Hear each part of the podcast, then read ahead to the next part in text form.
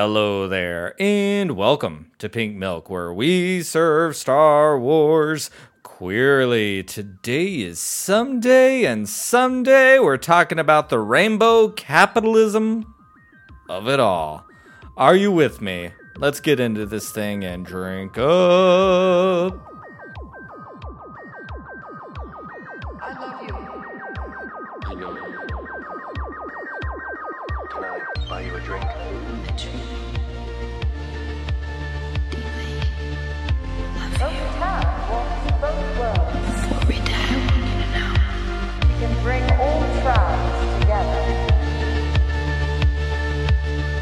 Hello there, everyone.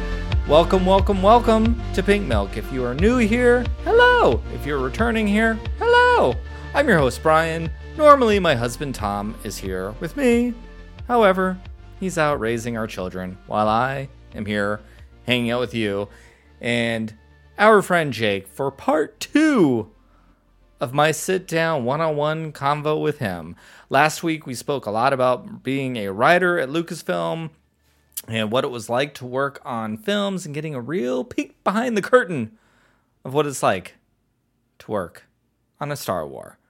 However, today we're going to talk more about what it's like being gay out in the world, shopping rainbow capitalism, problems with uh, people in the world, the great things with people in the world. We talk some more Star Wars. Anyways, it's a longer episode, so I'm going to let you go and get listening to this great conversation. And I'll talk to you as soon as it's over.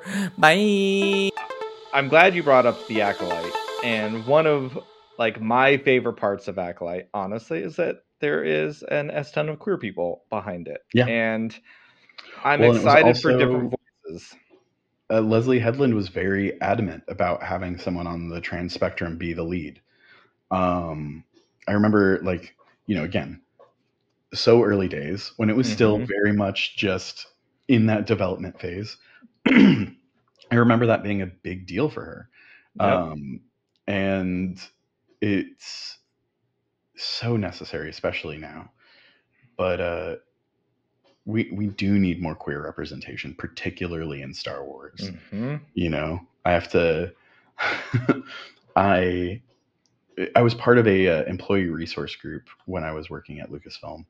And uh, you know one of the things that we would do is like kind of talk with each other about you know different opportunities for queerness and how to like push different uh, you know like for how the company is going to celebrate pride month. We would all get really involved and uh, you know one of the things that we were able to do was kind of talk as a group with some of the upper executives about things we were disappointed in and opportunities for going forward. Mhm. And, you know, one of the things that we, that, uh, one of the conversations we were able to have was with like Kathleen Kennedy and Michelle Rejwan and, you know, all of those people.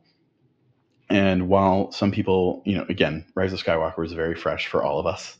Um, so some people were bringing up the kind of uh, the the storm pilot Finn and Poe stuff, Mhm. which um, I I can talk to more in a second. But Yeah. one of the things that I wanted to bring up with them, and I, and I was able to, I was able to have a conversation with Kathleen Kennedy and Michelle Rejwan about it, was the, you know, baiting that there would be queer representation, and then it's a kiss between two characters who do have names technically, Resistance Commander uh, Larma D'Acy and Mm. and Resistance Yeah. Pilot Wrobie Tyce. Hope I'm pronouncing those correctly because we've never heard their names on screen. Um, Larma D'Acy has more lines in Last Jedi than she has in Rise of Skywalker, and they are never on screen together except for their kiss. Like there are other scenes that they're both in, you know, like the Resistance planning things or talking about stuff, but it's like they are on opposite sides of whatever meeting Yep. and things like that and just of like how that is tokenism that is hurtful in its own way and you know I oftentimes joke, I call it the shut up kiss because shut up gays, you got it. And I still feel that the two gay porgs nuzzling up against one another in The Last Jedi are more accurate and is more beautiful representation than the Shut Up kiss. Because it wasn't yeah. asked for, no one brought attention to it. Okay, they're not humans, they're birds, whatever. I they're still gay and I'm here for it. But Yeah. like the the let's blast off how there's gonna be queer rep in this, and then that's what you gave us. You know, if you had said nothing, I think that would have been applauded. yeah and, and i i made that point to them because it's like uh it, it was said of like how they were really struggling with how to do it and with you know frankly that wasn't the story that the writer directors were looking to tell so much so they were looking at how they could fit something in and didn't really understand the because i don't think there's as much of a conversation broadly like yes in queer spaces on twitter on Mhm. things like that we talk about tokenism in regards to the queer community. But as far as like a national conversation goes that isn't really there you know?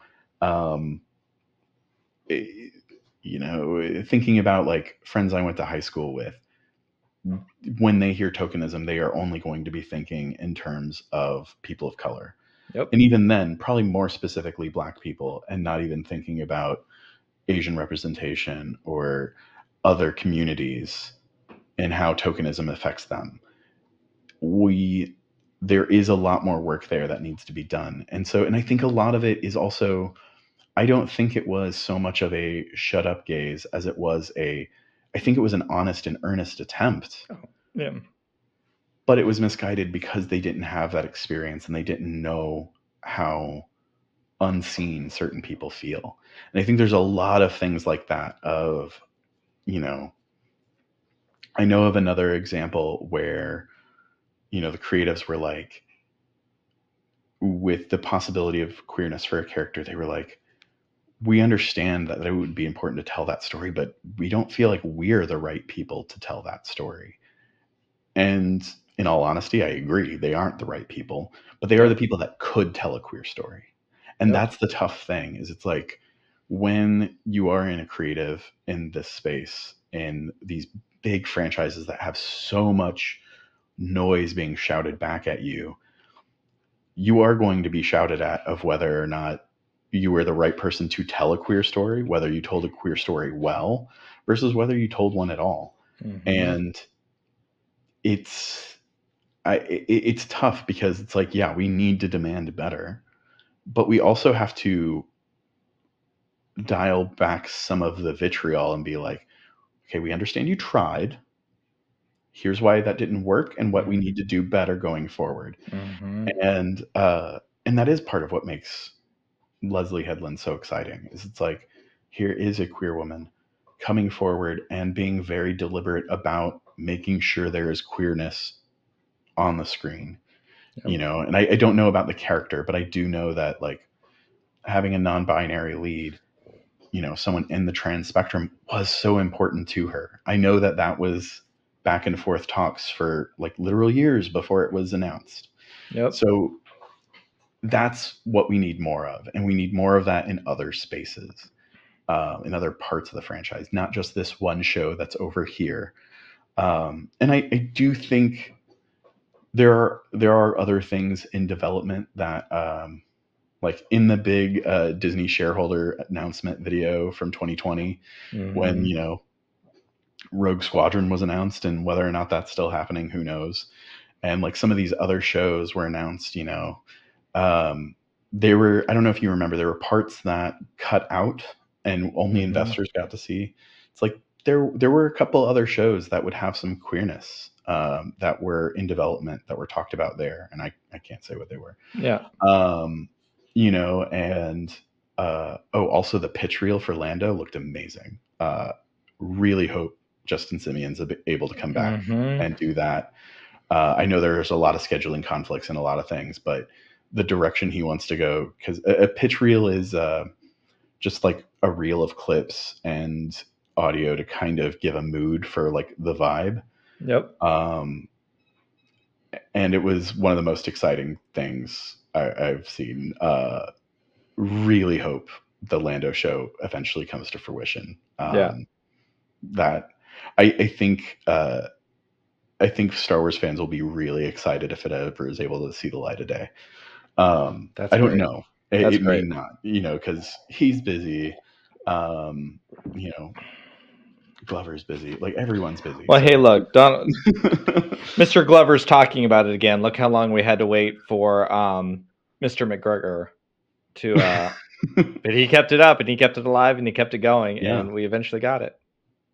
Well, and I, if, I think again, it's part of what's exciting about that is whether or not they lean into the queerness of Lando. Justin Simien is a queer man himself, Yep. and that's exciting. You know, Mhm. I don't, you know, having queer people tell stories is not the same as telling queer stories, and I Yep. think though queer people telling stories without queer characters is still so important and still changes the way that we tell our stories and Yeah. what we are allowed to get from them. Can I ask you a question that is not Sure. one of our our pre-designed questions?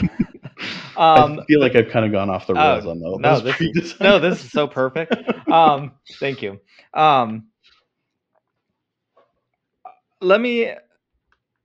This is not a popular Twitter question, um, I'm sure, and I know. You know, I'm just going to ask this question. Yeah, here, here we go. It's it's not a popular Twitter question, but you mentioned you mentioned two things that I want to circle back to. I think it's important, and I say a shut up kiss, and I do feel that way.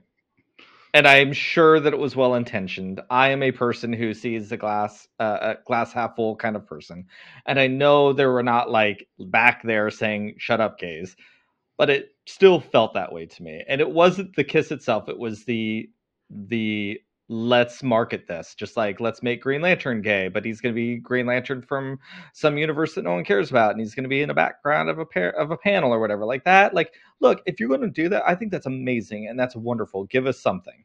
I think there are ways to give us queer coding and things and i know queer coding isn't enough. But for me in a thing like star wars specifically that so much is left untold and to me i say there's so much of a mass that we can put ourselves in i think leaving ambiguity is actually incredibly important um, in a lot of media and to not actively take that away to put in these ideas that things could happen and let a fan base gr- latch onto those things we don't i'm never always upset when it comes if it doesn't come to actual like legitimate fruition but also don't actively take it away which i also felt like zori bliss was this trying to actively take Yes. it away which also and it, it was. She Yeah. was an Aunt Harriet, just Yeah. like in the, the old Batman stuff Yep. of like where they were like, oh, these these two men living together, we have to we have to put a woman in there to like Yep. clarify no homo. yep Um, Zori But also did that, straight and I, people. and I brought that up too. Yeah. like I brought that up specifically in that meeting because I was like, it's again, it's not that the character is bad or the performance Nope. is bad. It's just the you know you have queer people identifying with one of these characters, and you know Finn was introduced asking if Rey had a boyfriend. So it's like I don't care if we like confirm that Finn is straight, but to go out of your way Mhm. with Zori Bliss to really confirm that Poe is straight. And that's what they did because every one of those scenes is also he is the one romantically chasing her. yep She is telling him no every single scene except for the kind of ambiguous at the end. You know, Yep. it's designed to confirm that Poe is straight and that Yep. was insulting yep and you know and the kiss wasn't like i i have those frustrations too because i very much that's why i brought them up Yep. with these people because i was Yep. like if i have one shot to talk to these people about queerness i'm gonna bring up how like this stuff is hurtful yep i i didn't need finn and poe to get together in rise of skywalker but after those zori bliss scenes I because I you know like I said from Force Awakens I was like oh well Finn's straight who cares and I was kind of very dismissive of all of that Mhm. stuff but then when it came to how Rise of Skywalker was put together I suddenly became the biggest fan of Storm Pilot there was Yep. Um, you know, during Hard lockdown same. when Hard. all we had was time, like I went and re-edited my own version of the sequel trilogy, and I took out any reference of romance between, Yeah. you know, Finn and Poe to women. Yep. And I, I did my best to kind of reorient some of their uh, interactions with female characters to be towards each other. Like some of uh like Finn's or Poe's final moment with Zori, I edited together with a moment with Finn. So that way Love it it. could be more suggestive for them. Like I did That's my great. best to do Yeah. like because it's that's the thing. It's like you you suddenly feel like you need to make amends for this thing that is, you know, Yep. because it even though it doesn't it's not intended to be it feels like a betrayal it Uh-huh. feels like someone is deliberately trying to harm you and when we look at the context in which we live you know and it's only gotten worse in the years since rise of skywalker you know there are people trying to hurt us Look, at, you know, how look how well you crafted people. that without coming right out and saying anything right around. but I, I, you know, I'm with you. I, I think until the Rise of Skywalker, I was so excited to have Poe be bi. So their little whole thing of putting Zori there also didn't erase queerness because bi Poe just Oh, reads no, bi yeah. energy anyways. And I sure, was, I but was, the, the the scenes are designed that way. oh no, I, I think yes, we 100%. can retcon with publishing, and if he ever, uh, Oscar Isaac ever returns to the franchise, yes, we can put queerness Yep. there. We can make him bisexual. We can help retcon those scenes that people were already picking up that queerness. But the scenes with Zori Bliss are designed Yes. to oh. say Oh. he's straight, 100%. not designed to be like, oh, he could be bi. They are very specifically, and because that's where it's like, I don't want to be saying any bi erasure. It's not that, you know, Yep. it is it's just the way the scenes are structured because it's also trying to create a contrast to his scenes with Finn. It's trying to recontextualize his scenes with Finn to be platonic and show, oh, if Poe was romantically interested, this is how he'd act, and look how different that is. Yep. And that's what made that so frustrating. Yep. Um, Yep. Yeah, I I I want to circle back to something you were saying too. Um I think I wish this is this is my not popular for Twitter question. I I wish us gays, and I'm just going to keep it to gays, um, would also allow straight people to tell queer stories because I do think it's important.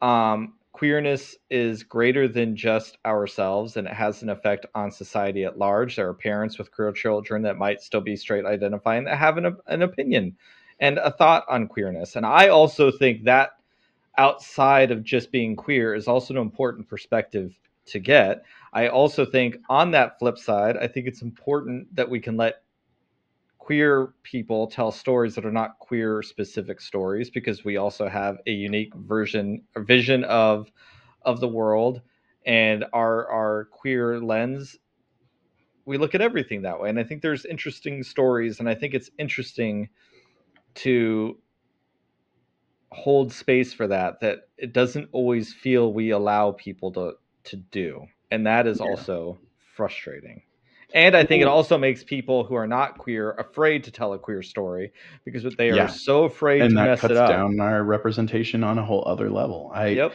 I very much agree with that. And I think there's also another factor that we keep seeing it reel its ugly head in a slightly different space. But some people who are currently present or identify as cisgender and heterosexual are exploring the fact that they might not be when they try telling queer stories you know and so we see a lot of these situations where people are having to out themselves Mhm. because they're getting called out on twitter and whatever. That happened with the author of love simon you know. She uh, you know has now come out as bisexual i believe. And you know one of the I think there it would be classified as a sequel. Uh, you know, it focuses on the friend that Katherine Langford plays. It is all about her that character exploring her bisexuality, and we have all these examples. And like when people want to say that celebrities are queer baiting, it's like you can't queer bait your life. Yep. Like, okay, if you think some fashion is queer, like part of why we are trying to normalize pronouns, why we're trying to, you know, talk about non-binary people and get rid of this like sense of everything needing to be male or female so that non-binary people can exist and can flourish. Part of that is also saying okay if a straight person wants to explore fashion in a way that isn't codified to even if they still identify as cisgender why should they be bound by that binary if we as queer people are trying to say these binaries are harmful constructs that we should get rid of? It's like well then let's get rid of them. Mhm. let harry styles dress however the fuck he wants. Uh, oh sorry. I probably shouldn't have said um, or whichever you know celebrity is doing whatever and it's like we gotta stop treating real people as products you know? It is different when you Mm. have a show like supernatural that did queer bait. We know that. That is a very textbook example you know? We and we have several of those across our media landscape where the the hint of queerness is deliberately all we're going to get and it's done to sell a product. People aren't products. Mhm. you know if harry styles uh, just to use an easy example Yeah. is doing things in such a way that will identify with queer audiences to sell his music which is a product that's still not queer baiting because guess what those queer listeners if it's working Yep. are identifying to his music naturally and with what's there. You know, no one, he's never promised that he is or isn't or whatever. And also, it's none of our business what he is and isn't. Yep. Um, all of this kind of speculation and policing of queer expression, all it does is keep some people in the closet Yep. and make coming out a more dangerous experience. And Yep. to bring that back to film and television, it things aren't as perfect and easy for people to be out as you would think. There are still there are, can still be consequences, particularly for actors Mhm. and for people in other disciplines and stuff as well. Like it's not always easy. Um, you know, and, and sometimes you have to be like I, I try to make a point to kind of find a way to mention early on i like usually in an interview process or something of like that i am you know gay because i don't want to have to play the game later on like if that's an issue just don't give me the job and let's move on um and it hasn't been an issue for me personally but Yeah. like you know i've been incredibly lucky in that you know and part of that was like yeah it wasn't an issue to be gay getting hired onto uh a Ryan Murphy show. Like that's incredibly lucky. But Yep. you know, um, Yep. That that isn't going to necessarily be the same for everyone at every studio. Mhm. You know, I I do know that some of the executives at Disney are some that are much more apprehensive to queer things on screen. You know, that's where um you know, as Disney does all of the the pride stuff with Star Wars, you know, there are two characters that were at a convention confirmed to be gay that are always noticeably absent. And a big part of that is because they were confirmed to be gay at a convention rather than being approved by that whole Mm. Disney process. Um, and so that's where it's like you will I, I'm it'll be a long while, I feel like, before Disney ever confirms Orka and Flix from Resistance are gay. And a big part of that is, you know, i everyone thinks of Hollywood as being so liberal, so liberal, so liberal. And it's, yes, for the artists, for the workers, for the people in the grind, absolutely. For the executives Mhm. making a lot of money, Mhm. running corporations, um, they're not. And the, whatever they allow to happen that seems liberal, it is done as a marketing tool because, you know, as we've discussed, things that are representative of our life experience, we will purchase into. That that is not a liberal agenda being pushed. That is Yep. just basic economics of like, oh, if we you know the rainbow capitalism of it all which during pride month we and like i'm i i love rainbow capitalism i'll go buy whatever you know? i've been looking around it's like where can i find the you know uh, gap had a keith haring shirt and i was like oh sold out before i found it Yep. and it was Yep. like it looked good and stuff and i was like i'm all about it but that isn't liberal in and of itself Nope. so you do have people who believe like queerness shouldn't be for kids. You do have people who believe these things and are in positions of power who can, you know, block it. Yep. So, yeah, I, I think beyond that convention reveal, uh, which created a lot of controversy and tumultuousness um, with Orka and Flix, I- I don't think they will ever be officially confirmed as queer Mm, um, which sucks. But if, if anyone's ever wondering why, like that's why is it's a corporation who has a lot of conservative people at the top, yep. and you know, again, it's there are just so many people involved in everything. Yep. Um, yeah, You know, I do think, I mean, we end up every year talking about rainbow capitalism. And again, like, I mean, I'm not joking. Our, like, and this is, you know, we're just a, a, a little podcast in, in a big pond, right? But like, our numbers, our numbers double every single June. Every June. Some people might take a lot of offense to that. Maybe this is my age speaking and I've said this before, but there there was a time when I was in my 20s that like being gay was so absolutely horrible. There was no such thing as rainbow capitalism. Like it was so hated that it wasn't even there. And there was a part of me that I'm like, hey, at least I'm valued in some way. Like it's not perfect, but like at least it's being talked about. And and yeah, that conversation and I think those things happening, Disney selling an S ton of like pride merch eventually is going to make those people at the top soften to the idea of the whole thing. Like over time, hopefully. You know what I mean? Like yeah.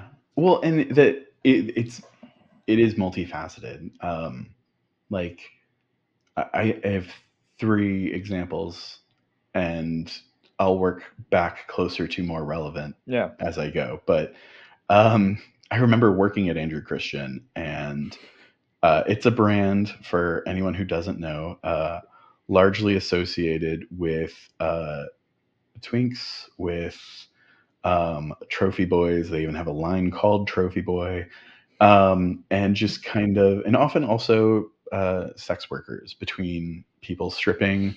Or um, they've done a lot of deals for models who are uh, pornography performers or uh, you know it also have done sponsorships to where when clothes are being stripped off in porn that it's andrew christian underwear that's getting stripped off Yep. um, and it has a fairly negative reputation uh, especially with people with di- diverse body shapes and things like that and one thing i realized working there is a lot of that negative reception and perception is largely from large cities with other queer brands and with other queer spaces Mm. whereas their popularity skyrockets in places where there isn't a lot of uh, public queerness around you know like in the midwest where it's like you don't have a gay store or a gay bar for several several miles that's where it's so popular.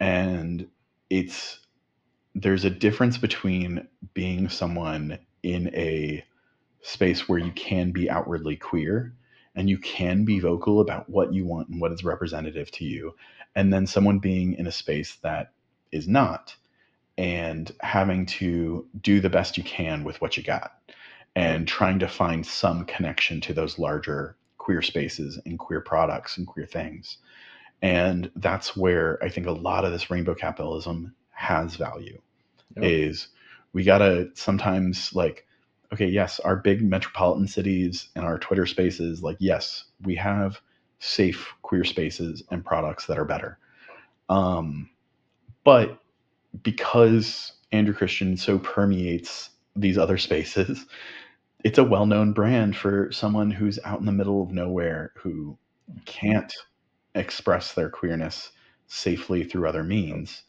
can.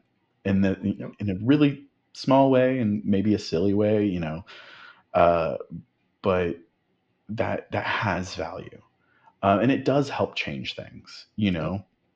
For as poorly as i think bud light and anheuser-busch handled dylan mulvaney that the reason why it was such an uproar is because normalizing a queer person a trans woman just drinking a this is the other funny thing about the whole Bud Light thing is Bud Light Yeah. is so disgusting. Um, but just normalizing them drinking a beer had an uproar because you know conservative people, um, people in uh, high funk or high control religious spaces, they don't want it to be normal. Mhm. That's why we have textbook bans. That's why we have all of this craziness going on, bans on healthcare and things like that. It's they want to make it abnormal. Mhm. But rainbow capitalism, that's its that's its strength. And Yep. no, I don't think it's this liberal thing. It's not. Nope. it's it's just trying to sell more product, but that's that has value. Yep. Um, and then before I completely lose track, what was the last thing I was going to say on that? Oh my god, I'm so sorry. No, you're good. Um, oh, I with watching different shows, and I rewatch a lot of queer shows and movies and things like that. I've realized that there's something that is insanely important for like more younger generations and uh, newer people to coming out. That's so valuable for them hmm that I I struggle with more and more, and some of that is the you know it's I love that it's being mocked in the first couple episodes of the the other two's newest season, but uh, that kind of twee young queer story. hmm Um, we're talking Love Simon, Yep. Heartstopper, uh, and even uh, to a degree Schitt's Creek, where you have these beautifully tender coming out stories where everything goes right, and that that seems so lovely. But it is not my life experience, and there there is a degree where it starts to become for me personally like as an individual a little annoying like i don't like those scenes anymore Yep. um, because that is so antithetical to my experience. Um, you know, and, and it's difficult to watch those, but they have value. Mhm. It like I won't lie, it it's cathartic watching some of them sometimes, Yep. but it's also infuriating at other times because I do think there has become a those stories are important to queer people, and I think the way Love Simon handled it with uh, specifically how afraid he was to come out, despite knowing coming out would go over fine with his friends and family.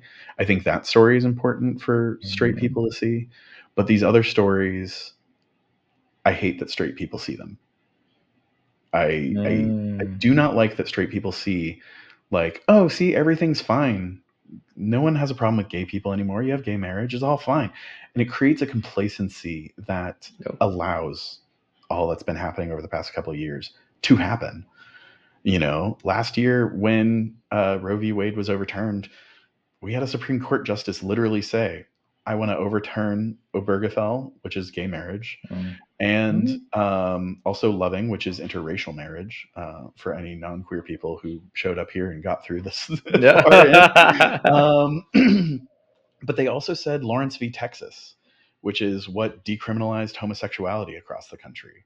Like, if that does get overturned, like they said they want to, there are, I think there's still 13 states where it would immediately become illegal to be gay Mhm. overnight.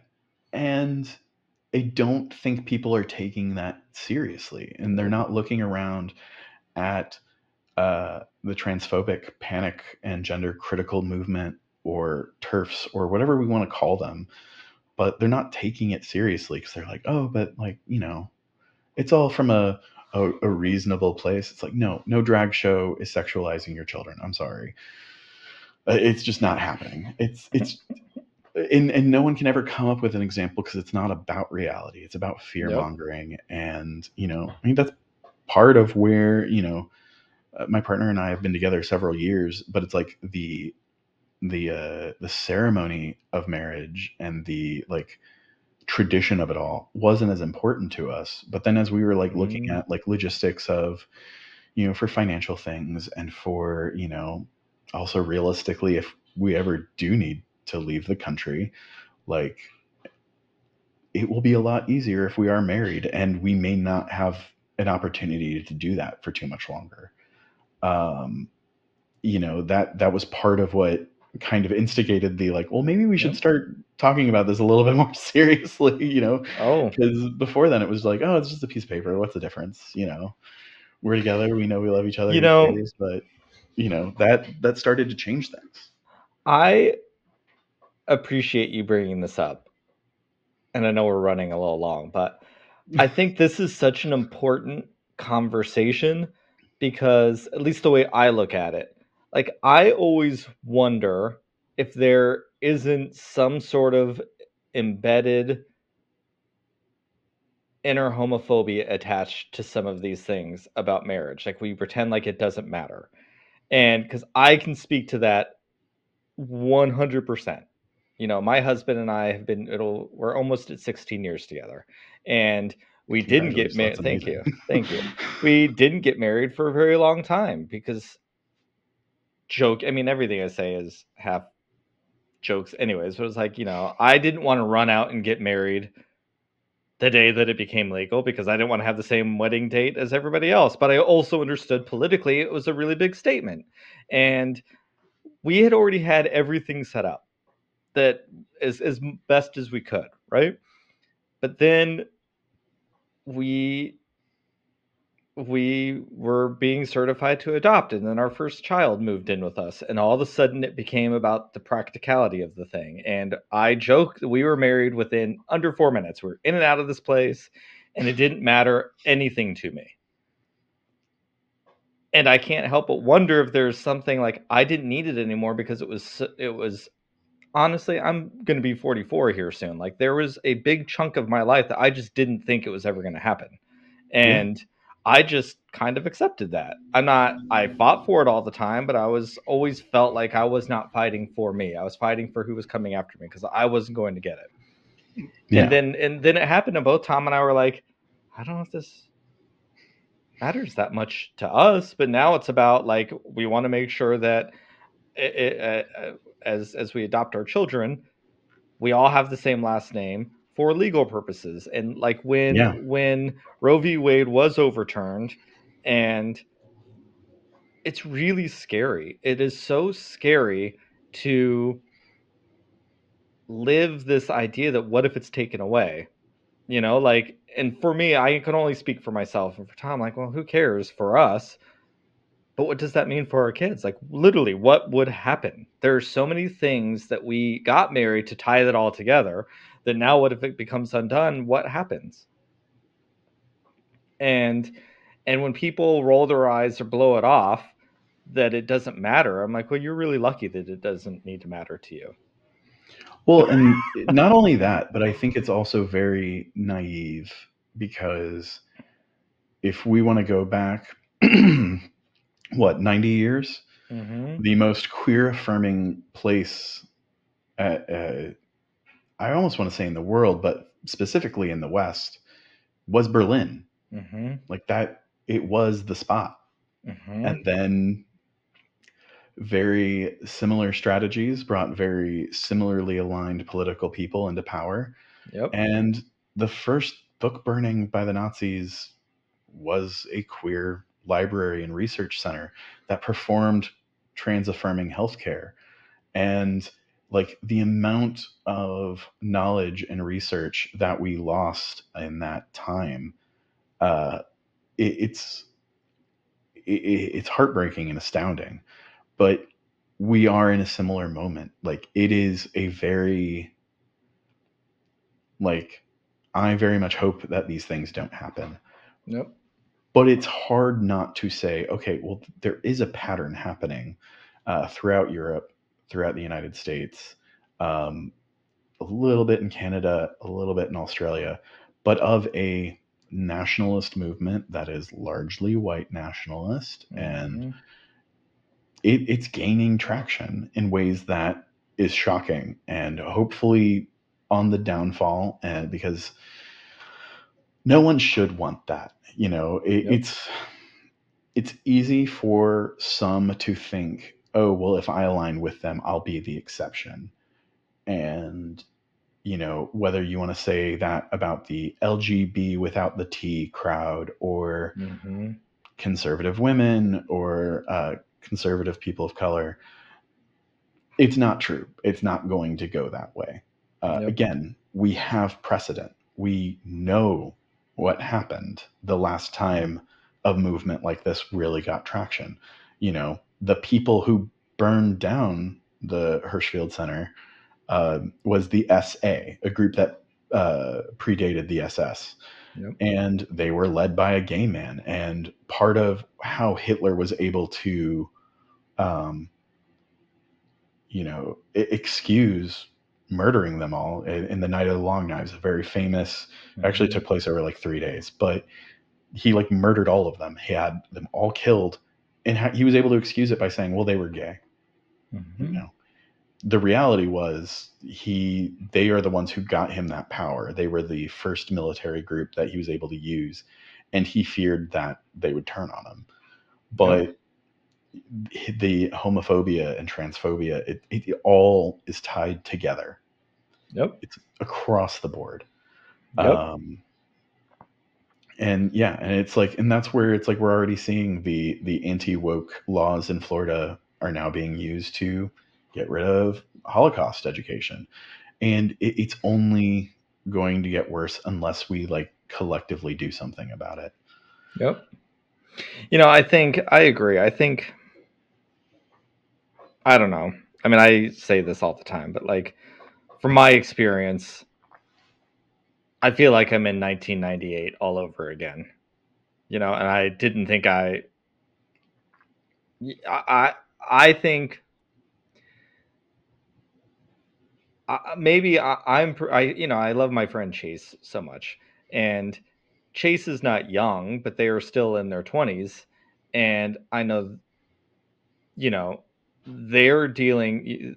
They had their panel this year, Star Celebration, the drag panel that yeah caused way too much trash, and we would speak a lot about it, you know, off off offline or whatever, and I feel like I was so heartbroken for them because I feel like I've become numb to it because I grew up in that in that environment. I'm hardened to it and I'm trained at emotionally combating it. I don't know if it's healthy training or not, but I but I'm trained at it, you know? yeah And this was really their first brush with something that big. And well it yeah was and i awful. It was so awful. And, and it sucks because, you know, I think if it was a different queer expression, it may not have been the same degree. But yeah, drag and trans, drag performers and trans people um, are right now a target. Mhm. And it's, it's so heartbreaking for so many reasons. And I think it's also difficult that so much expectation is for the people of those communities to be the ones talking about it and to be Yep. the ones in the biggest part of that fight. And I know for at least me, you know, I I have a very conservative Christian family and upbringing. Uh, I was closeted until I was 26. Um, I'm 32 now, so that was Yeah. like early 2017 yeah. um and it's it's still like i still remember so many little things that made queerness so scary for me growing up like i absolutely remember the matthew shepard situation and i also remember that like no one around me would talk about it it's like you hear some of the grisly details of like you know the the man who found him uh, thought he was a Halloween decoration at first, like just a really gruesome Halloween decoration. Like that's the level of, and I, I've never seen. I don't think they've ever released images of what happened to him. Uh, but it's like you hear these horrifying things, and I was like six or seven at the time, Mhm. and it's like, and then no one talks about it, and no, everyone's just fine with it. Yep. You know, you know, you'll, you'll have your parents pull you over on the side of the road to tell you like about the Monica Lewinsky situation and how like, you know, if a ma- if a man's wife can't trust you, no one can trust you. know, And then they Yep. vote for Donald Trump. You know, however many years later. Um, and you know, I remember like there were just other random things. You know, I remember uh, my dad one time who he's liberal and he he's queer affirming, and so it's like this is one of those like things of where he didn't mean it the way that it came out, but Mhm. I remember we were just watching a movie. This is like, like I was I don't know like I was I was an adult by this time, like in my early twenties, and you know he like pauses it and he turns to me and he was like, you know, when you were little, we always thought you were gay because it was so easy to hurt your feelings, and I was like. What the fuck is that supposed to mean? what what does that have to do with the Princess Bride? Like- Yep. you know, you, you just have all these weird things that codify intentional or other. Again, this was I've later found out like this was him trying to open up for me, but it's like that was not helpful. um, but it's like there are so many things that yes do create that harmful environment, and I'm while I'm so excited for the younger generation who can you know grow up with a lot of that baggage just not there I, this is again kind of where I was talking about with some of this media of like we do still need some media that talks about the way things were. We do Mhm. need some things to still kind of, or even just bring back the media that already exists because there is a lot out there, but it's really hard to get. Yep. You know, um, there's a movie that, and this is gonna be my third time saying the word, so I apologize if you have to like, this out or something but there's a movie called Totally Fucked Up by Greg Yeah. And it was released on DVD like once 20 years ago. And to get a copy of it, I had to like spend $80 for Yep. this shitty DVD from 20 years ago. Yep. And, you know, I, I think a lot of his movies are now being, you know, uh, remastered and re released. You know, they just did the Doom Generation director's cut, uh, put it back in theaters. And that'll hopefully be on a disc soonish. I don't Yeah. know. I hope so.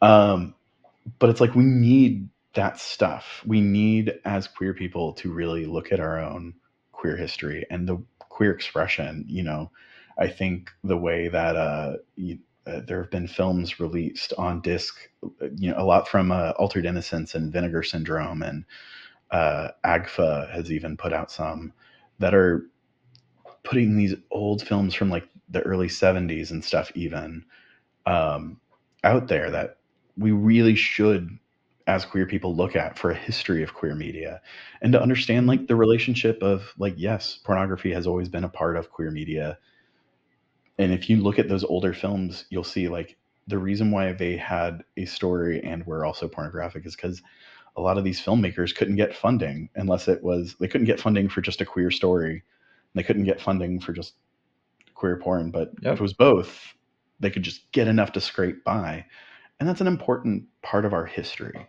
you Yep. know knowing like how like queer coding that word means something from the Hays Code. You know, it's important to look at the pre-code movies and how queer they were, how unabashedly and openly queer they were, and then how it shut down and how we coded characters. It, it's all so important. You know, the first Academy Award winning film Mhm. was a you know it, it was right at the cusp of the code starting to be implemented but the story is about two soldiers who uh, are competing for the affection of a third character a woman. But and it's a world war one film. It's got it's amazing technically as well. I mean but it is like a two and a half hour silent film so it, it might be a struggle to watch for some modern audiences. And yes it's also in black and white. Um, uh, it's called wings but it does feature the first on-screen male male kiss. And you know, it's from like 1928. We're almost at a century ago. But because from, you know, the early 30s onward, you know, uh, until it was, I think, like it was strictly enforced from like 32, 33 to 68 is when the code was abolished. And, uh, it, but it's important to have all of that and to really know how we tell stories. And uh, sorry, I feel like I'm No, I love Curling a little bit, but uh, That's and then great. also too, you know, like we were talking about earlier, like give some grace for films that aren't perfect. You Yep. know, one of the first big queer movies to be released across the country was based on a wildly successful and acclaimed stage play from two years before. But it was called The Boys in the Band. It was remade a couple years ago by Ryan Murphy, and it's fascinating to look at like the play was written and released in 68 right? And it was acclaimed for being so accurately representative particularly of you know um, upper middle class gay men in new york city. And then by the time the film comes out it's 1970 and we're now after stonewall. And that's no longer the image Yep. we want to show as queer people but i think it's still also important to look at again from a historical perspective you know same thing happened with the same straight director 10 years later with cruising where it was like telling something loosely based on a true story. Um, uh, cruising is a great movie about internalized homophobia and ambiguity and all this stuff but it was so focused on the leather community and the bdsm community and also was a slasher with gay men being killed right and left. It was you know Yep. hailed as uh, what we'd now call problematic. And you know it was uh, so boycott at the time by people who were like this isn't the image we want to send out into the world that they had to like replace almost all the dialogue from the film because there were just people shouting outside filming the entire film. Um but yeah we just we got to keep a big connection to all of it. And uh It, I mean, a lot of it is lost, and oh yeah. Uh, People- especially the silent era almost Yep. the entire silent era is lost and you know, the '80s, we lost a lot of people that were Oh, the yeah. harbingers of such history. Um, you know, One I just heartbreaking films I've seen is uh, it's called Buddies. It was the first film to depict AIDS, and uh, I had the realization like midway through watching it of like, oh, they, this isn't makeup in the film, and uh, that that was really hard to come to that realization mid film of just like, oh, oh, like knowing that the cast members, the director were all dying of AIDS while Yeah. making this film that's a very beautiful portrait of that time period and I think still maybe stronger than some of the films that have been made since. Yep. Um yeah, sorry. no, I think I, I, I mean all this stuff is is just so incredibly important, and film, television, stories. This is why you know this is why they're important. This is how a lot of people learn their history that isn't going to be taught in school, or and honestly, I have zero hope that queerness is ever going to be taught in school because queerness is so much entwined with sex. I don't. I, I isn't, you know, though. I It's don't. like- yeah, Yeah, I, it's a tough one. I think, I think there is a way to have a conversation about it that's appropriate. I think. Oh, I don't mean like I personally think it's that way, but the way that like No, yeah. society puts it is like this really complicated mess, and well, and I think I just don't see of that is society also, changing. I, I do. Unfortunately, I hope good, good. And, and I, I largely again would compare that to other marginalized groups you know Mm.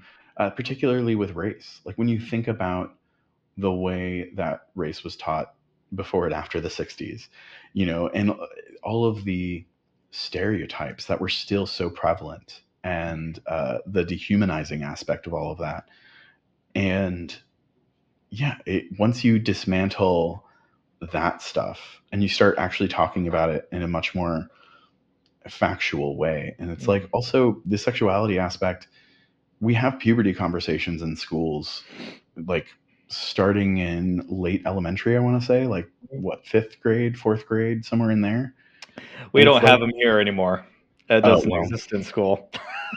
Just but that's the thing though is it's like and we need those conversations for the same Mhm. reason that like young women and uh young men who have maybe not transitioned yet need to learn about you know menstruation like that, Yep. that's important like i can't imagine how terrifying it would be for uh someone to start menstruating and have no idea what it is Yep. you know i from growing up in very conservative christian spaces like i've known women who had the the sex talk from their parents on their wedding day. Um and it's horrifying. It's Yep. okay to to hear some of these things from a very neutral and just like you know what? Everyone's attracted. You've had a crush before right? This is kind of what it is where it comes from. You might have a crush this way you might have a crush that way. Yep. it's fine. You know, Like, honestly, this is why to rainbow capitalism almost is important because there are so many people who grow up in those kinds of Yeah. societies and cultures and in those families that buying a shirt at a Walmart might be your only way to get it. Maybe it's buying that pair of problematic Andrew Christian underwear, but you get to feel that way. yeah You know, like and and I agree, like you mentioned this earlier, there is this policing going on again of in in online spaces specifically because of this is how queer you need to be and you need to show it this way and then comes the onslaught of guilt laid on you if you don't because look at all of these other people you know again Mhm. i can only speak from my experience but like i know my little my little i get so much nastiness not just I from straight imagine. people not just from the straight people saying i'm Oh, too no, gay and how is this but also from a whole ton of queer people of like i'm not gay enough and i sell out and i don't do this or i don't do that and you know it's just like we could have a full-on conversation and if you ever want to i'd be open Yeah. to it but uh like of the way that a lot of people in these queer communities do reject media that isn't perfect or Mhm. Isn't representative to them specifically. Like even my you know like i said i have sometimes a instinctual like uh, knee-jerk reaction. I know other people do too to like the things like heartstopper or whatever even though i, I do like the show and i've watched the show multiple times. But like i also know people who uh, you know looking comes back into the twitter discourse every now and again and it's like oh but it wasn't perfect in this way or that way and whatever and it wasn't this it wasn't that and it wasn't it's like okay but it, it was something. And i'm not saying it has to be your cup of tea yep. but again with the capitalism of it all with these companies it's like yeah by by letting movies like strange world and bros fail while that may not be the queer movie you want to see it is also telling studios that you don't want to see other queer movies. Mhm. and it sucks to have a conversation that shallow and that blunt but that's how capitalism works. And Mhm. the fact is with film and television it is not just art it is also commerce. And that's part of what makes when you have a brilliantly artistic film succeed and get seen by so many people that's part of the magic is it's like oh this was able to overcome the worst obstacles and still be something so special. Yep. And you know i would say that about uh, everything everywhere all at once last year or uh, yeah i still feel that way about last jedi even though it's not on necessarily queer terms but like that film is very artistic to me in ways that it's when you think about the way that most blockbusters are made it's insane that the last jedi was able to be made it Mhm. took some big swings and yeah it upset a lot of people but i am so tired of safe media i think um you know like i just i i'm so tired of it. I'm so tired of like you know we, we have people online like wanting the the Hays code back and i'm like why? It was Yep. awful to all of us. Yep. Uh, and it was so boring like i i don't know i, wa- I want weird stuff you know I, your last question for me is like what do i want to see from the future of star Yep. wars? And it's, I, I want weird. I want things that i've never thought about before you know i want things to go off in different directions. I Yep. when I think about what was exciting about Star Wars Legends, uh, the old EU, like the things that excite me most are not the things that everyone else is excited about. Like, yes, Thrawn is great, Mara Jade is fun. I love the weird stuff where you you know, um, just looking for an easy example, like Jaxxon. Jaxxon shouldn't work. He's a Bugs Bunny ripoff who's green in space doing the Duck Dodgers thing, but then interacting with like Luke and Leia. It's weird. It's it, it doesn't always work. You know, I one of my easiest examples to throw at people who are like, "Oh, we should have kept the old EU." Is the the uh, there was this book series when I was in elementary. Uh, I forgot what the overarching title was, but it was all about there was a tricloptic imperial officer Yeah. Oh God. who Yep. squeezed a fruit while like while wearing the glove of Darth Vader so that he could get force lightning powers to help him hunt down the royal prince of the Jedi while and then he who gets under the protection of Luke who is being hunted down by Jabba the Hutt's mom for revenge. These books are terrible but they sparked my imagination in a way that so little of newer franchises or spin-off material or uh, ancillary media has like because it was just so weird it was different and it was just so deliberately going against what you might expect otherwise and Yep. no i haven't reread those books i would be terrified to i don't think they will hold up I want to remember them as being great books. well, no, it, it's I don't even remember them as being great, but Yeah. I remember them being as they sparked my imagination, which is what you want for Yep. you know early elementary, like six, five, wh- however old I was. Yep. Like that has value. You know, I think we've gotten such an aversion for, especially in kids media, for like things that are scary. Like kids media used to be scary. Um, Mhm. I remember an annoyance I had working on the Bad Batch was, you know, here in Clone Wars they're allowed to use lasers, but in the Bad Batch they use stunners. And Mm. you know, I think maybe towards the end of season two they started to change that up a little bit more. But and it was it, part of my frustration was like, you know, all the Gen Xers who are making these decisions and being like, oh well, we got to take care of, you know, we got can't make things too scary for the kids. You know, they're they're killing people. It's like, well, they all grew up on the well, we have to use lasers instead of bullets generation, and it's like, okay, Yep. but like, at what point is the stunners too much? Because like, oh, he got stunned and then like fell.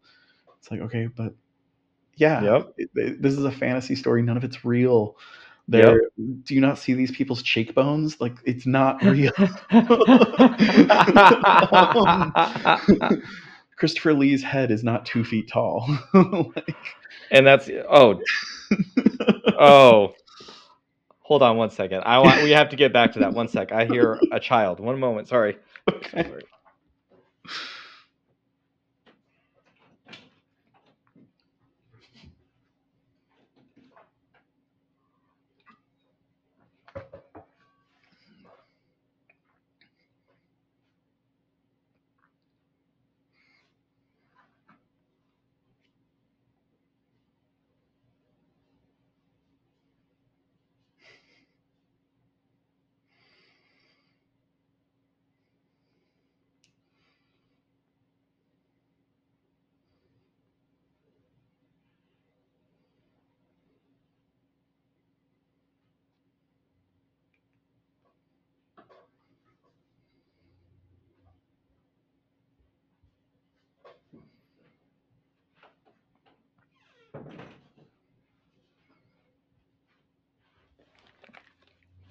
I'm so sorry.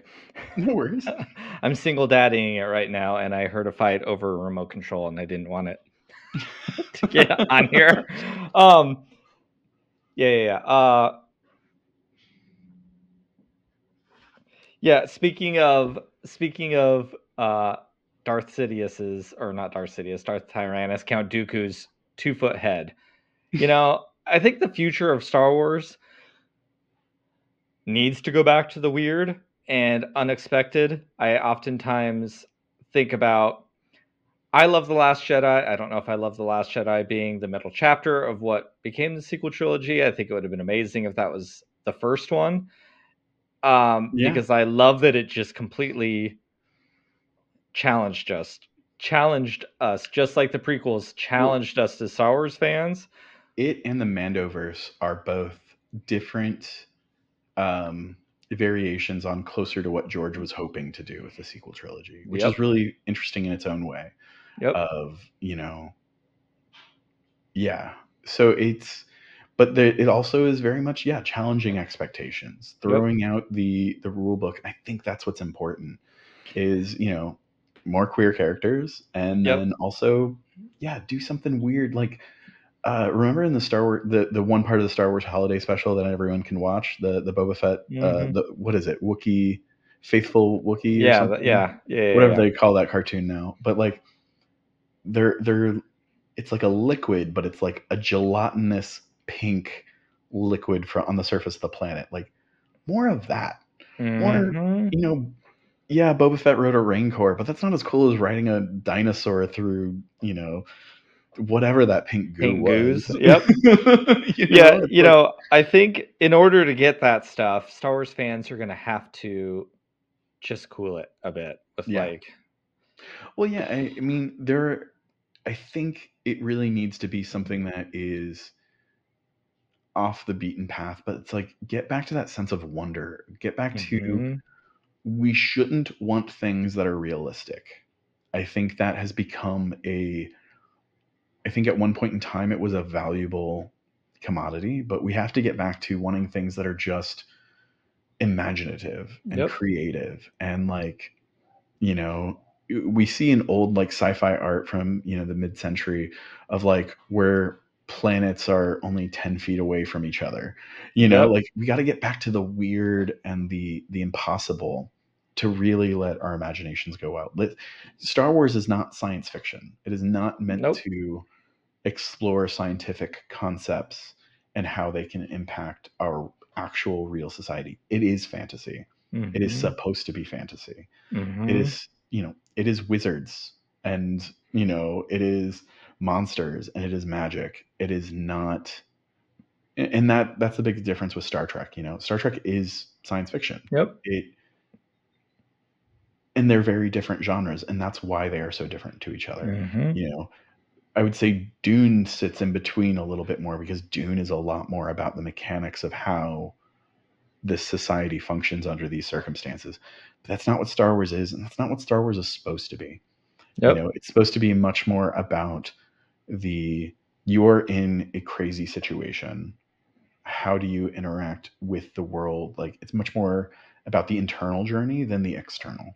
You know Yep. science fiction is more about the external exploring concepts on a very uh, almost like removed point of view Yep. you know and that goes all the way back to frankenstein and you know you can argue maybe it goes back further to some of the mythological stories and stuff but i think the format for the genre really is frankenstein is science fiction and then star wars plays out like fantasy like mythology like king arthur and Yep. it's you know let it be weird Yep. let you know it, it's trying to make things realistic i feel like has always been the thing that hurts star wars you know like worrying about like oh well gravity wouldn't work that way well like sound doesn't travel in space either st- yeah. fire can't exist in a vacuum either so like those death star explosions you know like Yep. it's not supposed to be that way it's much more about what it symbolically means than literally means and Yep. That should always be the drive, you know. And even with Andor, which is arguably the most realistic Star Wars, it's still about what things symbolically mean. And it's Mhm. very rooted to that, you know, mythological way of telling a story, even though it's so speaking to our current uh, socio-political context. Mhm. And uh, I, I think that's what makes Andor so exciting to me. Much more so, like I love Rogue One as a you know Ragnarok style, you know, fighting the good fight, even though you know you're going to lose. Yep. And that sacrifice and stuff. And while I don't necessarily think there's a better version of the movie out there, I would be so curious to see some of the other things. To Mm. like see them trying to get the plans off by like trying to get them to a ship because that was one of the earlier concepts was like they were running out of the tower and across the beach and I, I think that story has a lot of fun and intrigue to it um, I, I sadly think the biggest problem with the film is that Jyn should not be the protagonist. She's a very passive protagonist. Yep. She's reacting to the story around her rather than, you know, Cassian is the active protagonist of that story, but he's not allowed to be the main character. Yep. Um, and it, it's not about gender because, like, really make Cassian a woman. I don't care. Yep. Um, like, but it's like the the lack of active protagonist is what hurts that movie a little bit for me. Even though I think it's one of the most visually stunning we have, and Yep. again, I love the themes in that film. But Yep. uh, yeah, just I want weird. I want crazy, different, new things that don't follow the pre-established rules. You know, I would love more exploration of like force things that are not Jedi, not Sith, and you know, I think the only Mhm. binary of the force. You know, I think we should always go back to it's not about like what powers are light side or dark side because it, it's it shouldn't function like a tabletop game you know it's um you you know what i mean like Yeah, it, it uh, shouldn't be that it should be you know george explained it as you know the light side is selfless and the dark side is selfish. Mhm. and you know some people are like oh well you can still have grayness between that. And it's like not not really. If you're doing something for yourself and like it incidentally helps others as well that is still selfish. Yep. and the nature of some of these powers and abilities are going to be more inclined to be selfish in nature or selfless in nature Yep. and I think that's really the only primary rule with the Force that should ever be followed. Everything else, get weird, do crazy things. Yep. Um, and yeah, just make it fun. I know. agree. Yep. I think But also, like, tell a good story. Like, a, a three act film structure is not the worst idea on the planet. it's much better than uh, a, a new story every five minutes as we search for MacGuffin to MacGuffin to MacGuffin. Like having that little painting nail emoji. Um, yeah, no, I think no, I love it. Um, yeah, I think I I love that. Star Wars is just so much about reacting. I mean, the dude is the creator is a anti-authoritarian 60s child and so much of star wars is to how to rebel against the society and culture around you also meanwhile being a good person at the end of all of Yeah. those things and and i love when star wars gets into a uh, tabletop game but in the fandom like i don't i don't want to see tabletop yeah i don't want to see that in a movie want the narratives to function that no, way. a hundred exactly. Like leave the narratives simple enough so we can put all of that stuff in there ourselves. Like I think I think so much of my favorite Star Wars is to like have a skeleton underneath a helmet. Let let your audience put put the meat on the bones ourselves and let's Oh yeah. that is like for me that is something that um I feel has been missing in Star Wars talk, if that makes sense. Yeah. And I think for, you know, like there is no and this goes back to like what we were saying earlier, like let writers tell stories that they want to tell. They might fumble here or there, but there's sometimes beauty And and they will. lessons learned in the fumbleness of it all. And that is also history being made and that's how progress happens and all of that Well, stuff. And, all enjoy the this works. conversation. Yep. Yeah, because Yep. and this is where like earlier talking about reshoots, like part of why reshoots exist is because something can work beautifully on the page and not work when you see it in person and like it, like physically. Like an Mhm. easy example is uh Twilight and I'm, I've got to go here soon, but Yeah. uh, Twilight in the novel, when you read the way she describes Edward, like sparkling or whatever it is, like there is like a, it lulls you in and it's like, okay, I get it. But then you like see it with your eyes and you're like, what's happening? um, and that's not to uh, diminish either one. I think, you know, like I, to me the first twilight film is a fascinating exploration of like a literalist adaptation is maybe not the best. Yep. And uh, I recently I, I was watching the documentary about Howard Ashman, you know, uh, because the, the Little Mermaid coming out Mhm. and all that stuff. Uh, and one of the things that he said, he was talking about adapting um, material for the stage and then also from the stage to film. And he came up with my favorite definition of adaptation. And he was like, it's like telling a friend about something that you love and all the things you loved about it. It's Oh. not worrying about getting all the things perfect and all the whatever. It's just about focusing on those ele- those core elements that spoke to you Yep. and that's why i think you know things can be put on stage multiple times i think that's why remakes do have value um and not not speaking to any specific remakes but just like in general um but yeah I, I think that should be the bigger focus of as more people and yeah any sequel spin-off whatever with star wars is an adaptation of that core Mhm. idea from the original trilogy. You know, the, the sequels always get put as adapted screenplay because that's what they are. They're adapting the first idea uh, into something new, and I think that should go back to being the focus of how Ooh, I like both that. we making these things and as fans interact with it. Of like, this is this what speaks to this person about it. And Mhm. if something doesn't work for you or for them or whatever, um, that's okay. Yep. I, you know, but it's we gotta we gotta remember that there are people on both sides of this. You know, the like if you were to count the names in the credits, Mhm. and then remember there are contracts that require certain credits to be in the the film or the show, and that oftentimes there are several, several, several more people who are not credited Yep. because they weren't contracted to be. Um, especially with TV, Yep. a lot of people aren't contract or don't have to be credited in TV. Um, and it's just like, yeah, there's just so many. Yeah, I agree. I agree. I'm here for it. Um, thank you very, very, very much. I appreciate it. This this is a great conversation. Um, way more in depth of how things work than I think we've ever gotten. So that's Oh, great. exciting. That's very, very, very exciting. All right, my friend. Where can where can people find you if you want them to find you?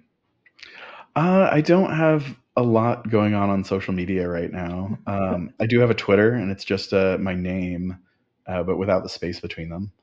Uh, I think I, I went on private so that I would uh, comment on bigoted posts less and just block them. But um, you know, if you if you request a follow and like stuff, yeah, I might you know I might let you follow and follow you back and whatever. You know, Yeah. I definitely like talking about all the fandom stuff online. Yep. Uh, Yeah, you and I have some fun conversations. Yeah, uh, the old internet, the old social Oh, media. All right. well, until next time, hopefully you'll come back and we can uh we I we need to talk about the last Jedi together. Oh yeah. I, just there I have so many opinions about the sequel trilogy in good ways and in bad ways and all of it. Love it. I'm here for it. My relationship with the sequel trilogy is an interesting relationship and um I think so many of us do, so I think there's so much perspective to gain from that. So, yeah. Well, until next time. I think I'm the only one who thinks uh and I'll I'll end on this. Force Awakens is my least favorite of all the Star Wars films. And I think I might be alone in that, but Oh. yeah. I like it. I so as a tease, if we ever want to come back to that topic. and I'm back. Thank you, Jake. That was such a wonderful conversation. It was so lovely speaking to another creative professional, although your creative profession, I think, is a whole lot more fun than mine. At least as of right now. Who knows where the future will go? But it was also really great to speak to someone about representation and rainbow capitalism in the same way that I do, because um, there's not always a lot of me out there. Maybe you are, maybe you're not. Hopefully, you understood where we were coming from. Let's have a dialogue, people. Let's have a dialogue. I'm so excited for the next two episodes. It's another two parter. Two parter. This dude right here can talk. And uh, we're going to hang out with my friend Kay Anderson from the podcast Lost Spaces. Check that podcast out to get yourself prepared. I was on that show once. Our old friend Mark, formerly of Pink Milk, was on that show once. So find us, listen to it, get to know Kay. Thank you again, Jake. And until next time, my friends, let's drink up.